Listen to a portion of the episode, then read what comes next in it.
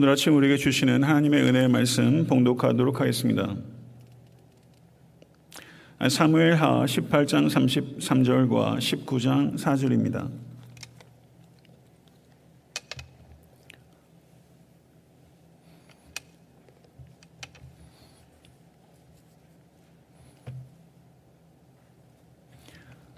두 절인데요. 합독하도록 하겠습니다. 왕의 마음이 심히 아파 문 위층으로 올라가서 우니라. 그가 올라갈 때 말하기를 내 아들 압살롬아 내 아들 내 아들 압살롬아. 차라리 내가 너를 대신하여 죽었다면 압살롬 내 아들아 내 아들아 하였더라. 15장 4절 다 합독하겠습니다. 왕이 그의 얼굴을 가리고 큰 소리로 부르되 내 아들 압살롬아 압살롬아 내 아들아 내 아들아 하니 아멘. 하나님의 말씀입니다. 예, 다시 한번 성도님 이렇게 뵙게 돼서 너무 기쁩니다. 제가 이렇게 감정 표현하는 게 좀 익숙하지 못해서 뵈서 정말 반갑고 앉아서 진짜 많이 울었어요. 요즘 이렇게 눈물이 많아지는지. 그래서 오늘 사고 치겠다. 또 강대상에 올라와서 또 많이 울겠다. 이런 생각이 들 정도로 제 마음이 좀 벅찹니다.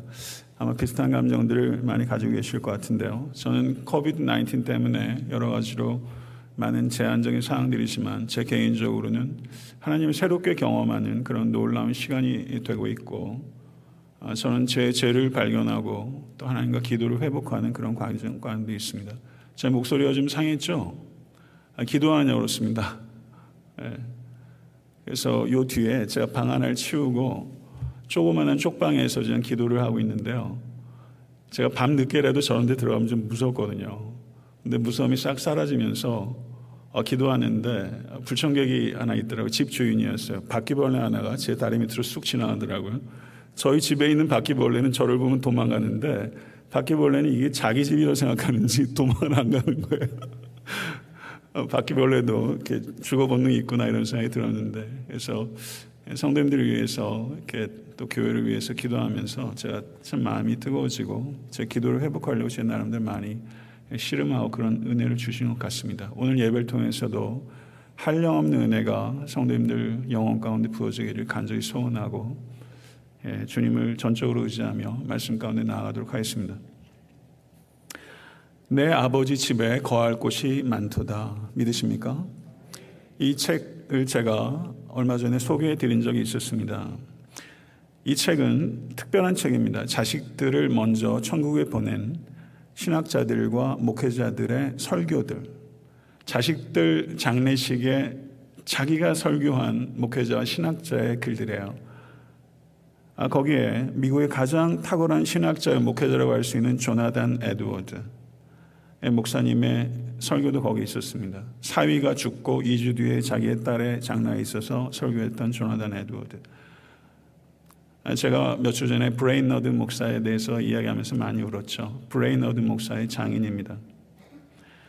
독일의 저명한 신학자 칼바르트도 아들을 먼저 보냈습니다. 그분들의 진솔하고 인간적인 슬픔과 그리고 격조 높은 신학적 통찰을 통해서 제게 참 많은 감동과 은혜가 있었습니다.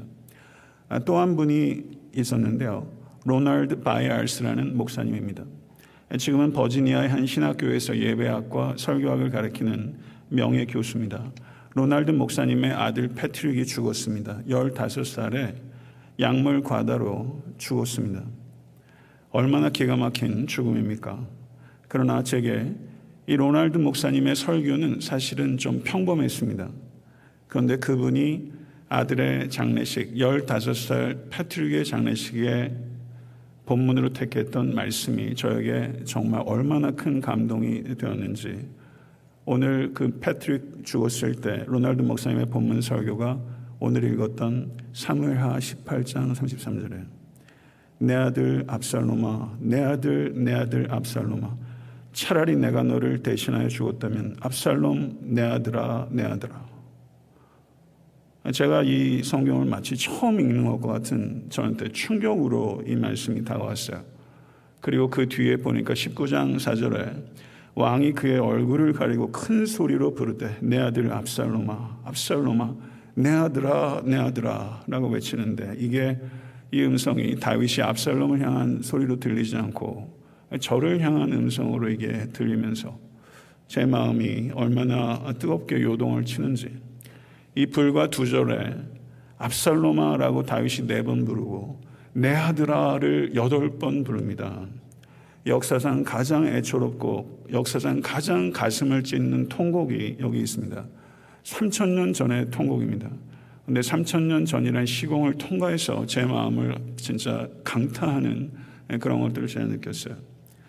로날드 목사님은 15밖에 안 된 아들 패트릭을 잃고서 이 다윗의 통곡을 누구보다도 더 잘 이해하고 누구보다도 더 잘 공감하게 됐을 거예요. 아마 부모님들 중에서는 이 다윗의 이 통곡을 다소간에 공감하실 거로 생각합니다. 다윗에게는 정말 진심으로 내가 너를 대신하여 죽었으면 다윗이 진심이죠. 그런데 그렇게 할 수 없습니다. 그리고 그렇게 해도 아무 문제도 해결할 수 없습니다. 우리는 피조물에 불과하기 때문입니다. 그렇지만 하나님께서는 독생자를 실질적으로 대신 죽게 하신 아버지시요. 또한 죄와 사망에서 우리를 건지셔서 여러분과 저의 인간의 본질적인 문제를 해결하실 수 있는 전능자이심을 믿습니다. 아멘. 저는 이 설교를 통해서 여러분과 제가 우리의 영혼을 향한 하나님 아버지의 통곡이 크게 들리고 그 통곡을 우리가 겸손하게 더 이해하게 되고 감격하고 삶을 돌이키고 순종으로 나아갈 수 있게 되기를 우리 주 예수 그리스도 이름으로 간절히 축원합니다.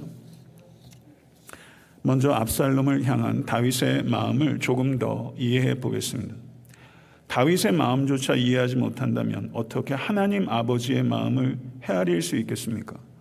다윗이 우리아의 아내를 범하고 우리아를 죽인 죄악들에 대해서 다윗은 중심으로 통행했습니다. 그리고 중심으로 통행하는 다윗을 하나님께서 용서하셨습니다. 그렇지만 다윗의 죄의 휴증과 파급력은 막대한 것이었습니다. 바세바가 낳은 아기가 다윗이 금식하며 간절히 구했으나 죽고 말았습니다. 다윗의 장자이자 왕위 계승 서열 1위인 암노는 다윗을 속이고 다윗의 외동딸이자 이복 누인 다마를 겁탈하고 그리고 다마를 버려버렸습니다. 그러나 암론의 행위를 들은 다윗은 심히 노했지만 어찌된 일인지 아무 말도 하지 않았고 아무 조치도 취하지 않았습니다. 이러한 다윗의 미온적인 태도로 인해 암론에 대한 압살롬의 분노는 다윗에 대한 증오로 발전한 것입니다. 2년 동안 압살롬은 침묵하며 복수의 칼을 벼르고 벼르다가 때를 기다렸고 압살롬은 다윗을 속이고 암론을 죽였습니다. 살해 후에 압살롬은 그 술로 도망했고 그 술은 압살롬의 어머니 달매가 바로 그 술 왕의 딸이었기 때문에 외가로 도망한 것이죠. 한날에 다윗은 암론도 잃고 압살롬도 잃은 것입니다. 두 아들을 한날에 잃어버리고 불과 며칠 전에는 다말도 잃어버리게 된 것이죠. 압살롬은 그, 그 술에서 3년 동안 피신해 있었습니다. 다윗은 범죄 후에 급속하게 영적 분별력을 잃어버렸고 다, 자신의 아들들에게 세 번이나 속임을 당했습니다. 그리고 다윗의 성적 범죄와 살인을 두 아들은 고스란히 답습하고 말았던 것입니다. 압살롬이 그슬로 도망한 지 3년이 되었을 때입니다. 사무엘하 13장 39절을 보게 되면 다윗 왕의 마음이 압살롬을 향하여 간절하니라고 말합니다. 3년쯤 지나면서 암놈의 죽음에 대한 상처가 어느 정도 아물면서 다윗은 압살롬이 너무 간절히 보고 싶어졌던 것입니다. 다윗의 이성은 자신의 형을 살해해버린 이 압살롬이 여전히 국외에 격리되어 있어야 한다 라고 생각하지만 다윗의 감정은 이미 압살롬이 보고 싶은 마음이 사무쳐서 견디지 못한 것입니다. 다윗을 지금 거리에서 보좌하고 있던 요압은 다윗의 이와 같은 이성과 감정의 딜레마를 간파했고 다윗에게 압살롬을 기환시키도록 지혜로운 여자를 통해서 종용하게 됩니다. 그러나 요압의 이와 같은 행동은 다윗의 고통을 덜어주기 위한 것이 아니라 요압은 왕이 계승에 매우 민감한 사람이었기 때문입니다. 요압은 압살롬이 대중들로부터 광범위한 인기를 끌고 있다는 것을 알고 있었고 다윗을 위해서 압살롬을 부르라고 하는 것이 아니라 자신의 권력과 부귀영화를 연장시키기 위해서 킹메이커가 되려고 했던 것입니다. 다윗은 어찌됐든 요압의 의도대로 압살롬을 그슬에서 불러옵니다. 그러나 다윗은 압살롬을 만나지 않습니다. 다윗은 애매모호한 결정을 해버린 것입니다. 부르질 말든지 불렀으면 만나든지 했어야 됩니다. 그런데 그렇게 또 2년이 흘러가 버렸습니다. 그리고 왕이 계승은 결정되지 않고 뜨거운 감자로 남게 된 것입니다.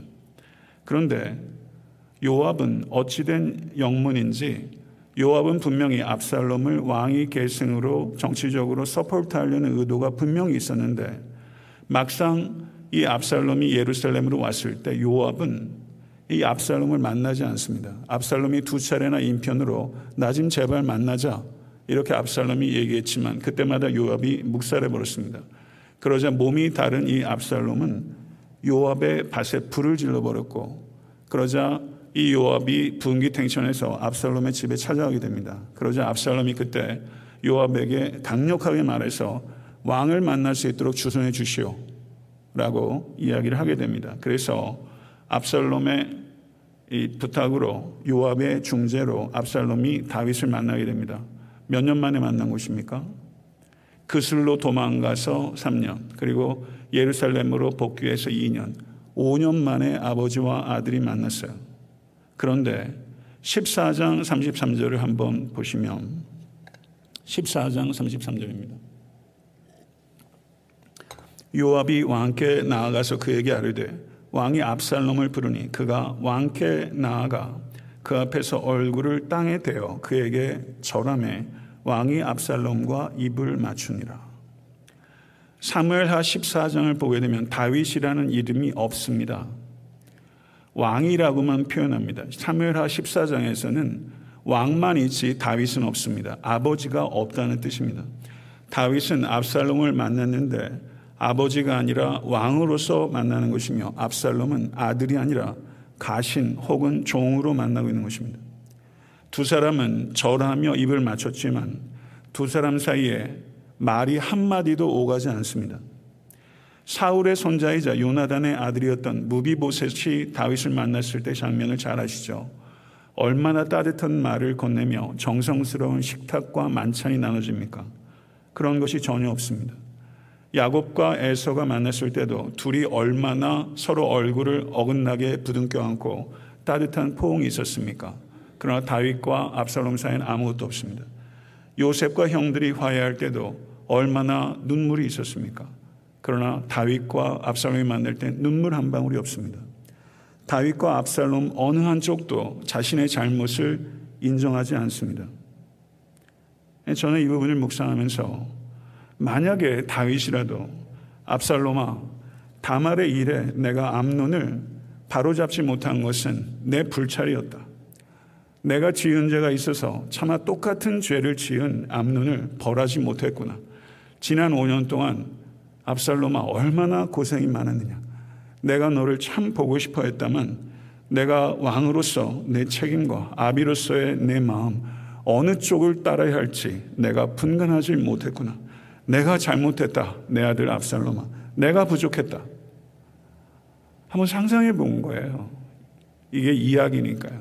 제가 어저께 이야기 안으로 들어가서 내가 만약에 다윗이라면 5년 만에 본 아들을 보면서 이렇게 해야 어른이죠. 제가 만약에 압살롬이라면 어떻게 했을까 한번 생각해 봤어요. 아버지, 제 분노가 저를 삼켜버렸습니다. 형을 도저히 용서하기 어렵습니다. 그렇지만 아무리 그래도 형을 죽이다니요. 제가 아버지 얼굴을 어떻게 뵐 수 있겠습니까? 제가 어떻게 아버지께 용서를 구하겠습니까? 아버지 지난 5년의 세월도 저한테는 죽는 것 같았습니다. 저를 이렇게 불러주신 것만 해도 저는 감사합니다.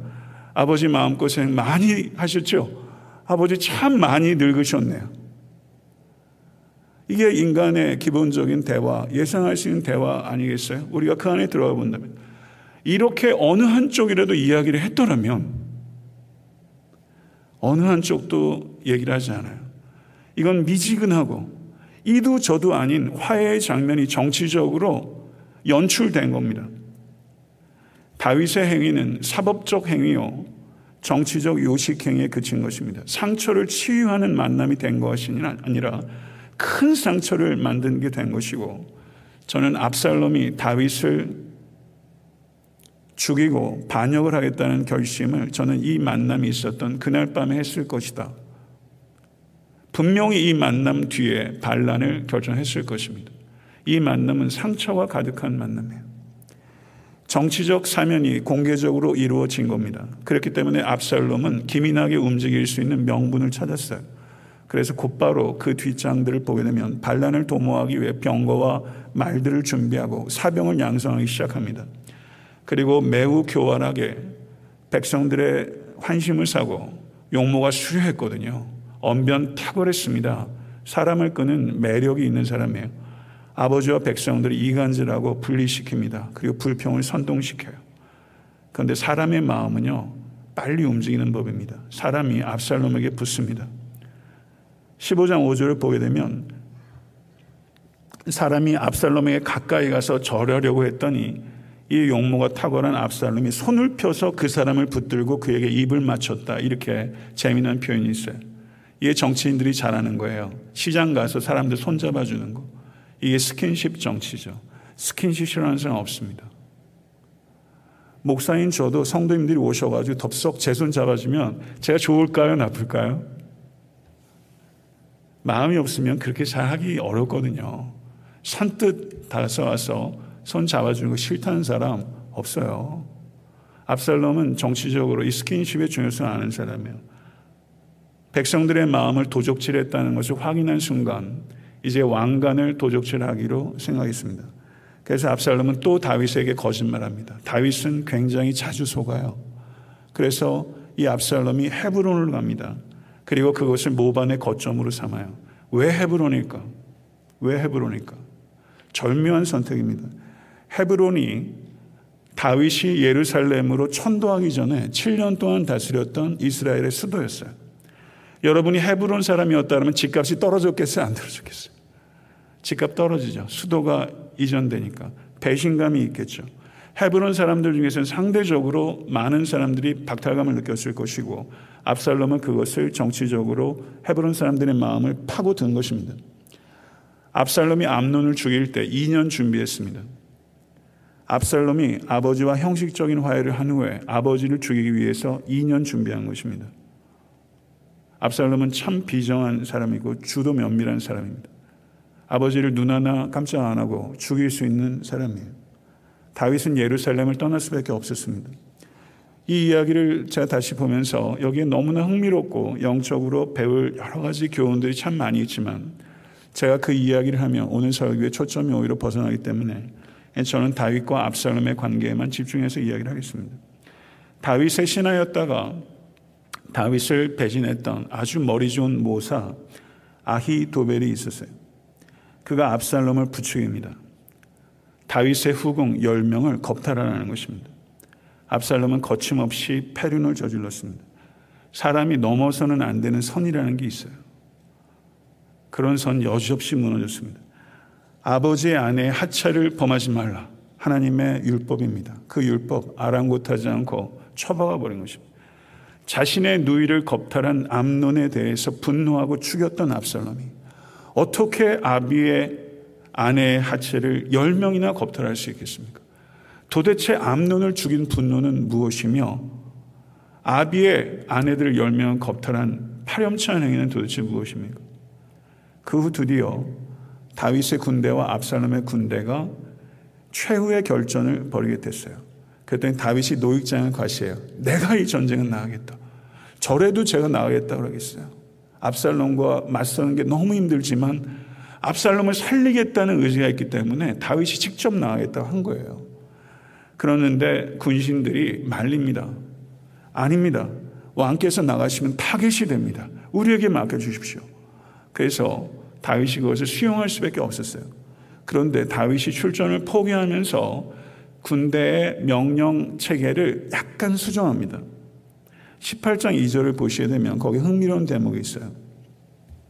다윗이 그의 백성을 내보낼 새 3분의 1은 요압의 휘하에 3분의 1은 스루야의 아들 요압의 동생 아비세의 휘하에 넘기고 3분의 1은 가드 사람 이때의 휘하에 넘기고 여태까지는 요압이 군 전체의 통수권자였어요. 물론 다윗이 위에 있지만요. 군 최고 사령관이었는데 지금 군대를 3분에서 지금 나누고 있죠. 물론 그 중에 한 사람은 요압의 동생이지만 동생한테 넘어가도 그거 기분 좋을 사람 없을 겁니다. 제가 이 말씀을 드리는 이유는 요압이 왕이 강국하게 압살롬에게 너그럽게 하라라는 것을 그 수하들이 왕의 아들을 죽일 수 없나이다 하고 완강하게 저항했음에도 불구하고 요압이 압살롬을 가차없이 죽여버릴 수 있었던 그 동기 가운데 하나는 이와 같이 지휘 계통의 변화가 있어서 거기에서 홀대 혹은 좌천됐다는 반감이 작용했기 때문에 죽일 수 있었다. 저는 그렇게 봅니다. 그런데 여기에서 흥미로운 게 또 있어요. 18장 5절을 한번 보십시오. 다윗은 젊은 압살롬을 너그러이 대우하라. 그렇게 말해요. 왜 내 아들 압살롬을 너그러이 대우하라. 이렇게 얘기하지 않았을까요? 젊은 압살롬을 너그러이 대우하라. 18장 12절에도 젊은 압살롬이라고 말하고 18장 32절에도 젊은 압살롬이라고 표현이 나옵니다. 다윗은 수하들의 사기를 생각하지 않을 수 없는 군왕입니다. 지금 사적으로는 아들 압살롬이지만 공적으로는 반역의 도당의 수계입니다. 그 반역의 도당의 수계와 지금 마지막 최후의 결정하면서 자기를 위해서 피를 흘리는 군인들에게 내 아들이란 말을 누가 할 수 있습니까? 그래서 젊은 압살롬 혹은 소년 압살롬이라고 이야기를 한 거죠. 저는 이런 것들을 성경을 읽으면서 발견하면서 깜짝깜짝 놀래요.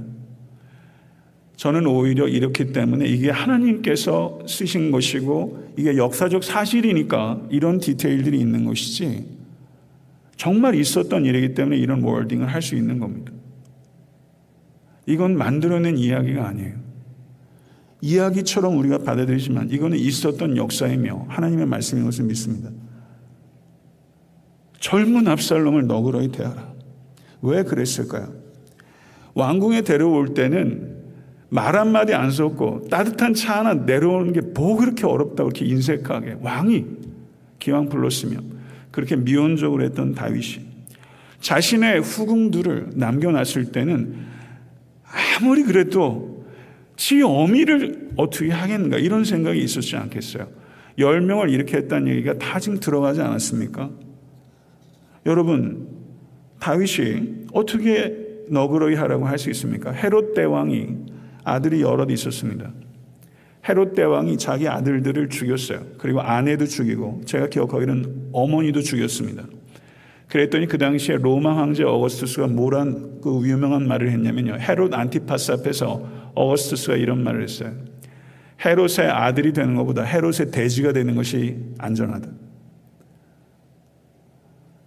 이 왕궁에서 벌어지는 권력 상쟁은 치열한 것입니다. 근데 저는 압살롬과의 5년 만에 만남에서 그렇게 미온적으로 했던 다윗이라면 절대 너그럽게 하라라는 게 도대체 이게 연결이 안 돼요. 다윗에게 뭔가 내면적으로 큰 변화가 있었던 거예요. 도대체 어디에서 다윗의 이 생각과 신앙의 변곡점이 있었을까? 한번 본문을 한번 다시 한번 깊이 들어가서 도대체 뭐가 변화시킨 걸까?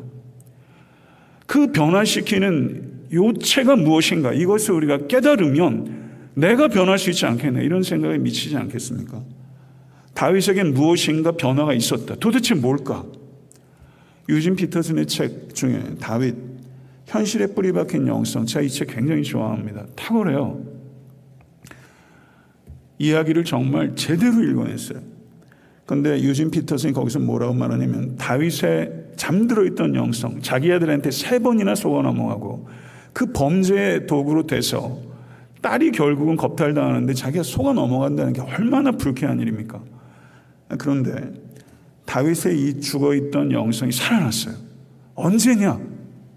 다윗이 압살롬에게 쫓겨서 광야로 쫓겨나갔을 때 다윗이 군왕이 되기 전에 있었던 광야의 영성이 살아났다. 다윗은 광야에 쫓겨나감으로 말미암아 영성이 깨어났다. 이렇게 유진 피터스 목사님께서 말씀하신 제가 너무 공감이 됐어요. 그렇구나. 그런데 광야로 쫓겨나가면서 다윗이 뭐라고 그러냐면요. 제사장들이 언약궤를 가지고 왔어요. 다윗이 뭐라고 그랬습니까? 잘 가져왔다. 내가 시키지도 않은 거 잘했다. 이렇게 얘기 안 했어요. 뭐라고 그랬죠? 언약궤를 다시 있어야 될 대로 돌려라. 언약궤는 이스라엘 군왕의 정체성을 상징합니다. 옥쇠예요. 안 가져가는 거예요. 다윗은 언약궤를 가져가는 대신에 제자리에 돌림으로써 언약궤를 통해서 얻을 수 있는 정치적 이익을 포기해 버린 거예요. 언약궤를 소유하고 있는 사람에게 정당한 왕권이 있는 것이 아니라 하나님의 뜻이 있는 사람에게 정당한 왕권이 있습니다. 다윗은 쫓겨가면서 믿음이 살아난 거예요. 왕입니다. 시므이가 베냐민 지파 시므이가 저주하지 않습니까? 이 사람이 정신 나간 사람이에요. 죽여라 하면 죽는 겁니다. 다윗의 부하들이 막 격분하지 않습니까? 그래서 죽이겠다고 했는데 다윗이 뭐라고 말합니까? 말리죠. 말려라. 말리면서 뭐라고 말합니까? 내 아들도 나를 죽이려고 하는데 이 사람이 오죽하겠느냐. 어떻게 이런 말을 합니까? 그리고선 내가 갚지 않겠다. 하나님께서 갚으시면 갚으실 것이다. 너무 놀랍지 않습니까? 이런 겸손이 회복되는 거예요. 저는 그때 압살롬에게 쫓기면서 압살롬에 대한 자애가 깨어났다. 부모가 자식들한테 너무 곤혹스러운 일들을 당할 때 있잖아요. 너무 자식이 밉다가도 자식한테 어려운 일을 겪는 부모 많지 않습니까? 저도 예전에 전력이 있고요. 그런데 자식들한테 어려움을 겪으면서 자식들에 대한 긍휼이 깨어나잖아요. 내 아들이 너무 불쌍하고 내 딸이 너무 불쌍해지는 자애감이 자식한테 쫓겨가면서 그 자식이 나를 죽이려고 하는데 나를 죽이려고 할 정도로 망가진 압살롬이 너무 불쌍해지지 않습니까? 이게 부모 아닙니까? 그래서 압살롬의 자애심이 깨어난 거예요. 요압에게 보내진 사람이 전쟁에 승리했대요. 기쁜 내색이 없습니다. 압살롬이 죽었다는 소식이 왔기 때문이에요. 승전의 소식에 조금도 기뻐하지 않아요. 왕, 왕권을 회복하고 수도로 돌아가는 게 전혀 개선의 기쁨이 없어요. 슬픔에 완전히 압도돼 버립니다. 왕으로서 젊은 압살로마라고 불렀던 이 다윗이 더 이상 왕이길 포기해요. 그리고 18장 33절에 회복된 자애심을 진솔하게 수아들 앞에서 표현하지 않습니까? 내 아들 압살로마, 내 아들, 내 아들 압살로마, 차라리 내가 너를 대신하여 죽었다면 압살롬, 내 아들아, 내 아들아, 라고 부르잖아요. 성도 여러분, 저는 이 압살롬의 죽음에 대한 이 비탄의 통곡에서 복음이 들려요. 십자가 위에서 부르짖는 예수님의 음성이 들려요. 하늘이 찢어진 것처럼 지성세 휘장이 찢기고 하나님의 마음이 찢긴 거 아닙니까? 온 땅에 흑암이 내리고 땅이 울리는 게 하나님의 통곡이죠. 하나님이 우십니다. 내 아들, 내 아들아, 안선홍아 하면서 하나님의 통곡이 제 삶의 어느 순간에 들렸어요. 저는 그 통곡을 13살에 들었어요. 그리고 청년이 돼서 다시 들었어요. 저는 이 통곡에서 다른 사람 얘기할 거 없이 저는 여러분들이 우리가 내가 이 통곡을 다시 들어야 된다. 우리가 아무리 방황하고 어려운 가운데 있어도 옆방에서 들려오는 어머니의 통곡하며 우는 기도 소리는 자식을 변화시켜요. 예전에 하하라는 연예인 있죠. 그 어머니가 하하가 얼마나 속썩였겠어요. 속썩이게 생겼지 않습니까? 방송에 나와서 그런 얘기예요. 정말 말을 안 들었대요. 근데 자기가 술이 막 떡이 돼가지고 있는데 어머니의 기도 소리가 들리더랍니다. 옆방에서. 통곡하는 어머니의 기도가 들리다가 어느 순간 인기척이 느껴더니 어머니의 눈물이 자기 얼굴로 떨어지는 것을 자기가 느꼈다고. 우리가 하나님의 통곡을 들어야 합니다. 저는 이 통곡이 들릴 수 있게 되게 간절히 추원합니다. 다윗과 압살롬의 이야기는 저는 자연스럽게 누가복음 15장의 아버지를 생각하지 않을 수가 없었어요. 우리를 향한 하나님의 마음을 가장 깊이 들여다볼 수 있는 청정호수의 한 가운데 그 비유가 바로 탕자의 비유예요. 멀쩡하게 살아있는 아버지에게 찾아와서 재산을 내놓으라니요. 살아있는 아버지에게 죽은 사람 취급하는 거 아닙니까? 아버지가 살아있는데 유산을 달라니요. 이건 아버지를 경멸하는 거죠. 산송장 만드는 거죠. 나는 공공연히 아들로서 재산을 요구할 권리가 있고 아버지와 나의 관계는 바로 거기에 필요한 관계 그 이상 그 이하 아닙니다. 나는 재물을 원하지 아버지를 원하는 게 아닙니다. 이런 아들들 딸들 세상에 꽤 많습니다. 그런데 이 아버지는 철부지 이 페류나의 요구를 거절도 하지 않고 관계를 끊겠다. 호적에서 파겠다. 뭐 이런 얘기도 없어요. 탕자는 먼 나라에서 가서 가진 재산 다 탕진하고 설상가상 흉년이 들고 어쩔 수 없이 돼지 친인까지 하다가 흉년에 먹을 것이 없어서 먹을 것 가지고 돼지야 각축하다가 돼지야 먹을 것을 가지고 각축하다가 우린 뭐 그렇게 크게 다릅니까? 세상에서 뒹굴면서 세상 사람들하고 돼지처럼 각축할 때가 있지 않습니까? 목회를 하면서도 그렇게 할 수 있지 않을까요? 예수님을 전하는 건지 예수님을 파는 건지 알 수 없는 모습을 저는 제 안에서 발견해야 한다고 생각해요. 다른 사람 얘기할 거 없이. 아버지에게 용서를 구하리라. 품꾼으로 써달라고 요청하리라. 돌아왔어요.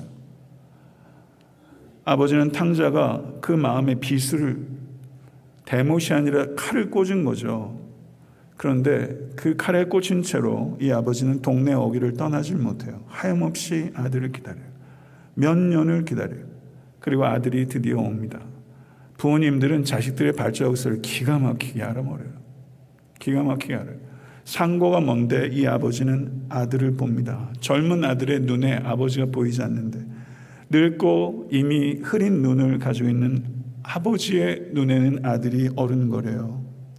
렘브란트가 그린 탕자의 귀향이란 그림 아마 보신 적 있을 거예요. 저는 그 그림에 제일 주목했던 게 아버지의 눈이었어요. 아버지의 눈이 짓물렀어요. 전 제 그림 보면서 저는 그 눈으로 가더라고요. 눈이 결국은 창이니까. 렘브란트는 그 눈을 굉장히 신중하게 그렸겠다 이런 생각이 들고 그 그림에 보면 아버지의 눈은 이미 기력이 상실해서 얼마나 울었겠어요. 하루도 울지 않은 날이 없었을 그 아버지. 언제 돌아올지 모르는 아들을 그 길에서 기다리는 아버지. 사실 그렇게 우리 부모님들이 그렇게 우리를 기다리지 않습니까? 하나님이 이렇게 기다리지 않습니까? 시력이 보는 것이 아니라 결국 사랑이 본다. 맞지 않습니까? 우리가 사람을 눈으로 육안으로 제가 여러 번은 보지만 사실은 눈으로 보는 거 아니잖아요. 사랑으로 보는 것이죠. 아버지는 사랑으로 보세요. 여러분과 저를 지금도 이 사랑으로 보세요. 이 눈과 우리의 눈이 마주쳐야 합니다. 아들을 보고 측은한 마음에 아버지가 뛰기 시작해요. 고등 운동에서 20살이 넘으면 뛰지 않습니다. 절대 뛰지 않아요. 그건 명예를 버리는 행위예요. 그런데 이 아버지는 아들을 만난 기쁨으로 수치, 명예 그런 거 없어요. 달리기 시작합니다. 고대 근동 이스라엘 사람들 옷이 치렁치렁합니다. 걸리기 십상해요. 어떻게 했겠어요? 위태롭게 들고 뛰었겠죠. 언제 넘어질지 모르게 기우뚱기우뚱 하면서 늙은 아버지가 달려와요. 진물은 눈으로 위태롭게 아버지가 달려와요. 아들은 걸어가고 아버지는 달려와요. 아들은 회한에 차 있고 아버지는 환희에 차 있습니다. 아들이 한 걸음 올 때 아버지는 열 걸음 달려와요. 그렇게 하나님께서 통곡하시며 이 아들을 찾아오셨고 이렇게 통곡하시며 하나님께서 저를 찾으셨어요. 이렇게 통곡하시며 하나님께서 여러분을 찾아가셨어요. 믿으십니까? 그리고 이 늙은 아비가 이 아들을 와락 껴안고 주체하지 못하는 격정을 가지고 이 아들에게 입맞추고 그 입맞춤에는 다윗과 압살롬의 입맞춤이 아니에요. 그런 형식적인 정치적 행위가 아니에요. 입맞춤입니다. 이미 아버지는 용서하고 있었어요. 이미 용서한 거예요. 아멘. 믿으십니까? 아들이 아비를 몰라도 너무 몰라요. 자식이 부모를 몰라도 너무 몰라요. 제가 그래요. 하나님 아버지의 마음을 여러분과 제가 얼마나 안다고 생각하세요? 정말 어, 얼마나 아십니까? 이 비유에 나오는 아비는 하늘에 계신 우리 아버지의 마음을 표현하고 상징해요. 믿음의 주요 온전케 하신 이신 예수님은 여러분과 저를 위해서 십자가를 참으사 부끄러움 따위는 개의치 않으신 하늘에 계신 아버지십니다. 아멘. 할렐루야. 믿으십니까? 정말 사랑하면 부끄러움 따위 개의치 않잖아요. 이민 생활하면서 부끄러움이 어디 있어요? 내 자식 먹이고 내 자식 공부시켜야 되는데 다 그렇게 생활하셨잖아요. 부끄러움 따위는 없는 거예요. 왕년에 배웠으면 어떻고 가졌으면 어떻고 부끄러움 따위는 개의치 아니하시고 십자가의 부끄러움을 견디신 예수 그리스도 말씀을 정리하겠습니다. 코비드 19이 시작하면서 저는 제가 순박한 기대를 가졌어요. 이 일로 인해서 인류가 잘못한 것을 찾고 돌이키고 자정하고 국가 간의 연합도 이루어지고 인간 세계와 자연도 환경도 잘 돌보는 계기로 만들라고 하나님께서 주신 것이고 그렇게 돼야 되지 않을까? 제가 요즘 느끼면서 정말 순박하다. 내가 너무 순박했구나. 그런 생각이 드는 거예요. 코비드 19 때문에 세상은 더 분열로 가득하고 차별로 가득해요. 심화되고 있죠. 여러분 다 아시는 것처럼 백인 경찰이 무릎으로 그야말로 진 이겨서 흑인 한 사람을 압살시키고 그 백인의 표정을 보세요. 표정을 보세요. 인물은 좋더라고요. 그 인물의 그, 그 표정이 정말 소름이 돋으면서 우리 아이가 옆에 와가지고 무심코 보면서 제가 급하게 가렸어요. 정말 제가 여태까지 본 사진, 죽은 중에서 정말 소름이 돋더라고요. 어저께 한 청년이 아침에 그런 얘기를 하더라고요. CNN 근처에 요즘 데모가 많지 않습니까? 특별히 다운타운에서 비즈니스 하시면 조심하십시오. 데모가 왕성한데 밤에 잘 때 총소리가 굉장히 많이 들렸다고 얘기하더라고요. 코로나로 한국에서도 미국에서도 전 세계적으로도 책임지겠다는 사람은 없고 책임을 떠넘기는 사람밖에 없고 공을 돌리는 사람은 없고 공을 가로채는 사람만 있고 주객이 전도되고 진영 논리에 갇혀서 기본적인 상식도 그냥 시궁창으로 쏟아지어지는 저는 잘못을 범하는 게 문제가 아니라 잘못을 개선하지 못하는 것을 보면서 죄송합니다. 전 너무 절망적이에요. 그러면서 다윗의 통곡 소리가 전혀 없이 크게 들리고 마치 예전에 제가 읽어본 적이 없는 구절처럼 이 통곡이 저한테 크게 들렸어요. 하나님 정말 희망이 안 보입니다. 이 세상에 정말 희망이 안 보입니다. 그냥 각계급하면서 내 배를 위해서 사는 것밖에 방법이 없습니까? 코로나19에도 조금도 변화되지 않는 세상. 교회는 과연 얼마나 변화되고 있는가 하면서 하나님의 통곡을 생각하지 않을 수가 없었어요. 로날드 바이알스 목사님이 설교 제일 마지막에 이렇게 말했습니다. 다윗의 절규는 성공한 자녀, 실패한 자녀, 모두를 향한 통곡입니다. 이 외침은 이 세상 모든 자녀를 향한 것이며 이 부르짐이야말로 우리 한 사람 한 사람을 향한 하나님의 통곡입니다. 내 아들 압살롬아, 내 아들, 내 아들 압살롬아. 차라리 내가 너를 대신하여 죽었다면 압살롬 내 아들아, 내 아들아. 사랑하는 성도 여러분, 오늘 이 예배에 결단해야 하는 사람은 접니다. 결단해야 하는 사람은 여러분입니다. 희망이 안 보인다고 좌절하는 무책임을 벗어버리고 내가 그리스도인이 우리 교회가 이 땅에 작은 희망의 불꽃이 되겠다는 결단을 하고 불꽃처럼 맹렬하게 남은 인생 하나님께 전적으로 드리겠다는 결단을 하는 것. 그게 책임 있는 그리스도인이요. 코비드 19에 여러분과 제가 할 수 있는 영역이라고 생각해요. 그래서 더욱더 간절히 기도하고 그리고 뜨겁게 헌신한 여러분과 제가 될 수 간절히 추원합니다. 더 늦기 전에 하나님의 통곡을 듣고 돌아오십시오. 더 늦기 전에 돌아오라고 외치는 하나님의 통곡으로 쓰임 받으십시오. 기도하겠습니다. 존귀하신 아버지 하나님, 압살롬아, 압살롬아, 내 아들, 내 아들, 내 아들아, 압살롬아.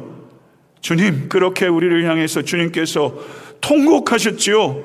그 통곡 듣고 내가 우리가 돌아왔고 돌아온 이들이 이렇게 예배합니다. 아버지 하나님 참으로 암담하고 절망스럽습니다. 아버지 는 애써 웃음 지으며 아무것도 없는 것처럼 우리가 평안한 것처럼 살아가지만 하나님 세상엔 절망이 가득합니다. 아버지여 정말 마지막 때입니다. 주여 속히 오시옵소서 주여 우리가 아버지 이 통곡을 듣고 돌아오게 하소서 우리 성도들 가운데 아직도 이 통곡에 무관하게 사는 자가 있다면 듣게 하소서 늦기 전에 죽기 전에 돌아오게 하소서 우리 각자가 우리 교회가 이 통곡이 되게 하소서. 세상을 향해서 돌아오라고 내 아들아 내 딸아 부르는 하나님의 통곡이 되는 교회가 될 수 있도록 결단할 수 있도록 은총 허락하여 주시옵소서.